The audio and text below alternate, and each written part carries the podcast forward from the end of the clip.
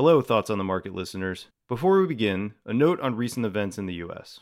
At Morgan Stanley, we've added a fifth value to our core values committing to diversity and inclusion. We reject racism and discrimination of any kind. We fervently hope that this historic moment can be a catalyst for positive change that safeguards equality and human dignity for all.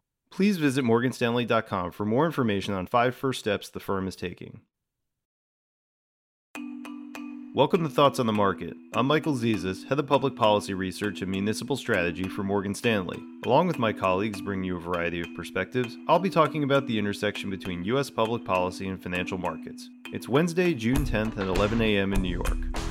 Do deficits matter? When it comes to the policy preferences of voters and the policy choices in Washington, D.C., the answer increasingly appears to be no. That might sound like a problem, but the truth is more complicated. And right now, this dynamic is probably a good thing for the economy and helps explain why the stock market has regained all the ground it lost with the onset of COVID 19. Let's start with the politics of deficits. When prompted in surveys, voters regularly respond that federal budget deficits are a problem, and you'd be hard pressed to find a member of Congress that wouldn't tell you the same. Yet that hasn't stopped Congress from regularly adopting measures to increase deficits. So what gives? We think there's some answers in the results of a recent survey we conducted with our AlphaWise team of voters in battleground states. Voters may care about deficits, but they don't appear to prioritize them over other issues. When we asked respondents if they'd be willing to trade higher deficits for achieving other policy priorities, they appeared to become far more permissive on this subject.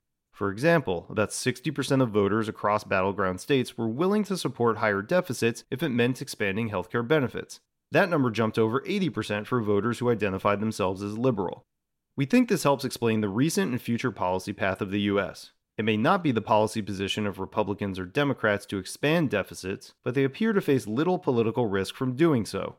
The feedback from financial markets is similar, where the deficit expansion that started with the response to the global financial crisis and has now escalated substantially with the response to COVID 19 failed to spark the increased inflation and higher bond yields that many feared.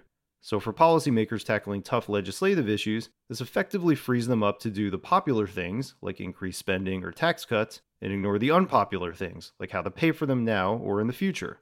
Deficit finance tax cuts passed in 2017 are a solid example of this.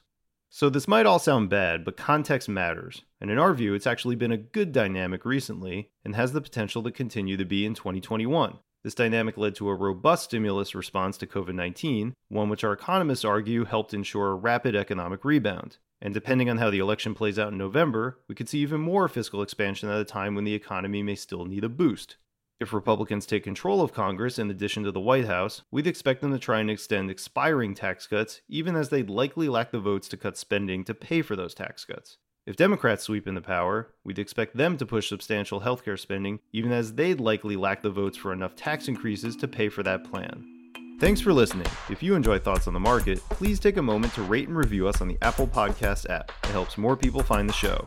The preceding content is informational only and based on information available when created. It is not an offer or a solicitation, nor is it tax or legal advice. It does not consider your financial circumstances and objectives and may not be suitable for you.